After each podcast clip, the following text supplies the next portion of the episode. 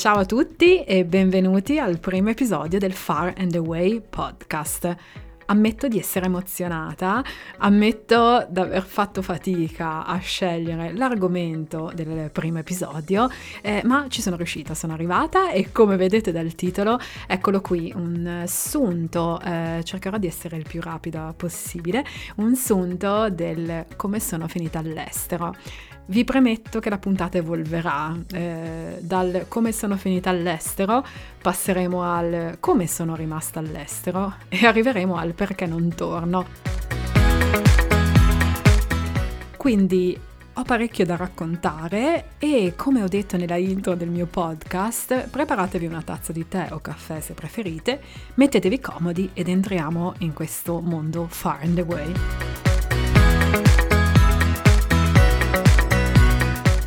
Il tutto è iniziato, devo dire, un po' per caso, non era mia intenzione, diciamo, partire e, con l'idea di, oddio, vado a vivere all'estero, no, eh, sono fondamentalmente scappata. Eh, vi racconterò un pezzo della mia storia in cui probabilmente molti di voi si identificheranno. Eh, avevo 26 anni, mi ero laureata da poco, eh, continuavo a cercare lavoro in Italia, avete presente quella fase in cui mandi decine di curriculum ai tempi eh, o via email eh, oppure facevo di porta in porta nelle varie aziende no? con, miei, con le mie bustine in mano e dentro il mio curriculum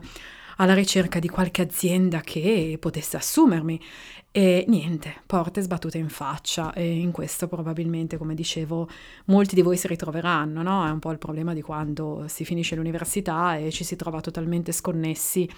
col mondo del lavoro e si fatica a trovare il proprio posto eh, in, in, un determinato settore. Nel mio caso, essendo laureata in economia del turismo, il settore era quello alberghiero, ristorativo, delle agenzie di viaggi e niente, tutti mi chiedevano questo inglese eh, quasi perfetto, no? Ora, io l'avevo studiato eh, all'università, l'avevo studiato alle superiori, devo dire la verità, in quegli anni, stiamo parlando del 2004, quando avevo appunto 26 anni, ero convinta pure di saperlo bene, eh, perché comunque avevo preso voti alti nei miei vari esami, e quindi mi sono detta, dai, facciamo questa cosa, visto che il lavoro non lo trovo, vado, vado all'estero, in un paese anglofono, a imparare l'inglese.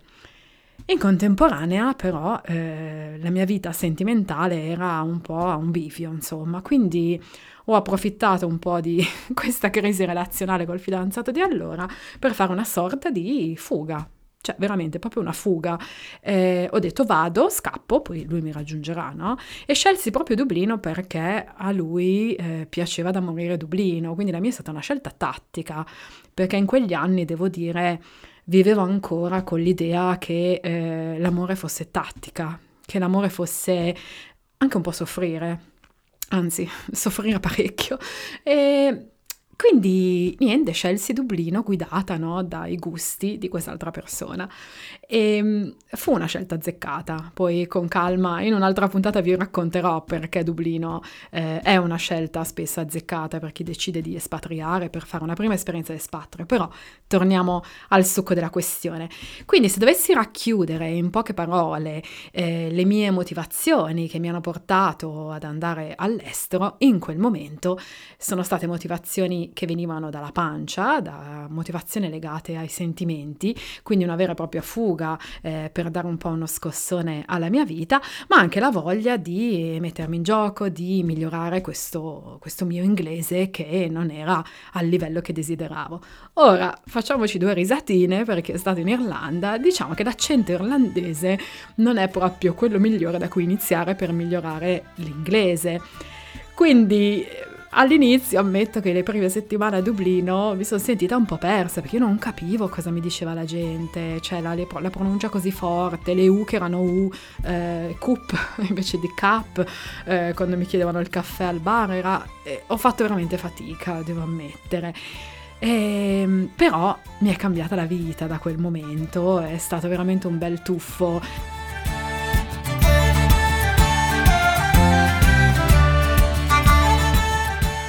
Questa avventura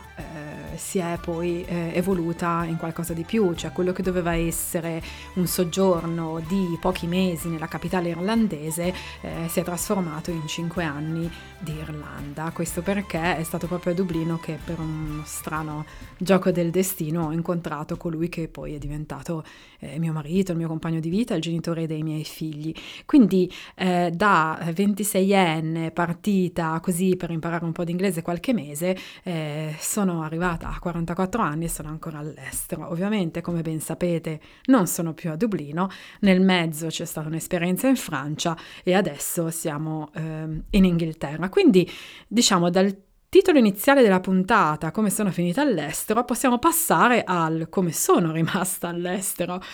Ehm, non vi nego che nei vari anni passati a Dublino con mio marito ci siamo detti più volte, no, dobbiamo tornare in Italia, soprattutto dopo che sono nati i bambini, i miei, i nostri, i primi due figli, Lorenzo e Daniele, sono nati entrambi a Dublino. E ehm, ovviamente quando hai bambini piccoli, se ne fi- il primo figlio soprattutto, insomma, senti il bisogno di avere magari quella rete di supporto, no, tipica eh, che è quella della famiglia, no? avere una mamma vicino, i nonni, eh, gli zii, e tutto il resto. Quindi abbiamo tentato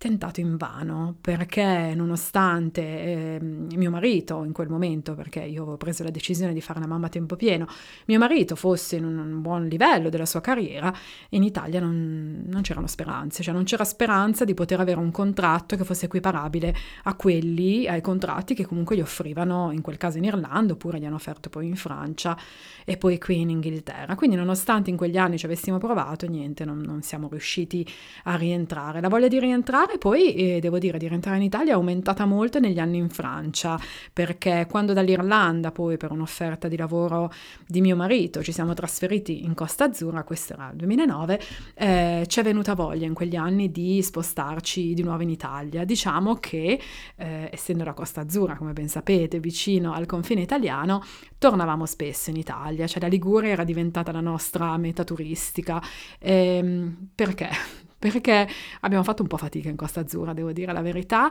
eh, abbiamo fatti, fatto fatica a, a integrarci, cioè non a integrarci perché alla fine avevo delle amiche francesi che sono ancora buone amiche, con cui siamo ancora in contatto, eh, ma è stato culturalmente molto, molto difficile, sentivamo molto attrito nei nostri confronti, sentivamo che quel posto non era, non era il posto adatto per noi, nonostante sia eh, sia un bellissimo posto a livello di mare, attrazioni turistiche, la natura che c'è nel, diciamo, nel nel back del paese, no? nel, verso le colline. E, e, vi dico solo che per quanto ci sentivamo un po', tra virgolette, a disagio eh, con i modi di fare della gente in Costa Azzurra, eh, noi andavamo in Liguria per sentirci a casa e accolti, voluti bene e eh, per sentirci a nostro agio.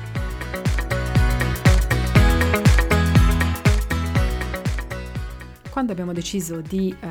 andare in Costa Azzurra l'abbiamo fatto con l'idea di avvicinarci un pochino all'Italia, avvicinarci alle nostre famiglie in modo tale da eh, compensare eh, la mancanza comunque che sentivamo negli anni dublinesi di genitori, eh, amici, famiglia, insomma. Eh, non è andata come ci aspettavamo, infatti dopo pochi anni abbiamo deciso di lasciare la Francia, abbiamo iniziato il nostro progetto di eh, ritorno verso nord, lo chiamavamo così, ehm, e abbiamo scelto l'Inghilterra come meta. Abbiamo scelto l'Inghilterra perché in quegli anni mio marito Gerardo lavorava un sacco sulla nella zona di Londra ed era consapevole di quanto eh, il mercato del lavoro fosse eh, vivace, fosse sempre in continuo movimento, insomma, e, e quindi per lui, eh, per il settore in cui lavora, eccetera, era veramente una, un'ottima opportunità. È stata una scelta tosta, nel senso che molti remavano contro di noi, amici, parenti, famiglie,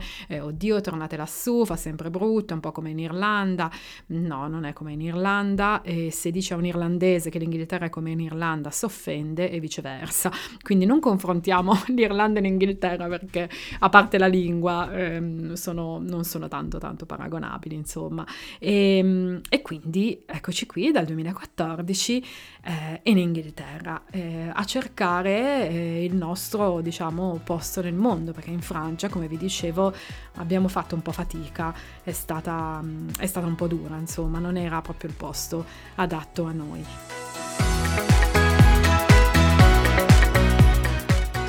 Non torniamo perché dopo tanti anni, cioè siamo quasi a cavallo dei vent'anni all'estero, eh, siamo fortemente cambiati e sentiamo che ehm, il nostro essere italiani all'estero è la dimensione che ci si addice di più. Cioè io amo follemente la mia vita da eh, espatriata, nonostante ci siano tante, tantissime difficoltà, nonostante si patisca la distanza con le nostre famiglie, eccetera, eh, nonostante si perdano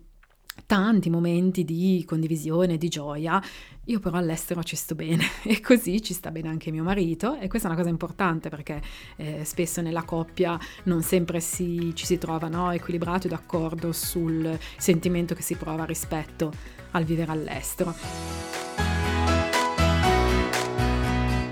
Quindi dopo questo assunto ho cercato veramente di fare il mio meglio per eh, racchiudere un po' le tappe fondamentali di questi vent'anni di espatrio in questo episodio. Vi faccio la premessa che eh, via via negli episodi seguenti, non in tutti perché varierò gli argomenti, però vi racconterò aneddoti relativi all'espatrio in Irlanda, all'espatrio in Francia e ovviamente eh, confrontandoli con quelli eh, dell'Inghilterra. Quindi rimanete connessi ragazzi, spargete la voce, vi ridò il benvenuto nel mondo Far and Away e ci vediamo, anzi ci sentiamo al prossimo episodio. Un abbraccio, ciao!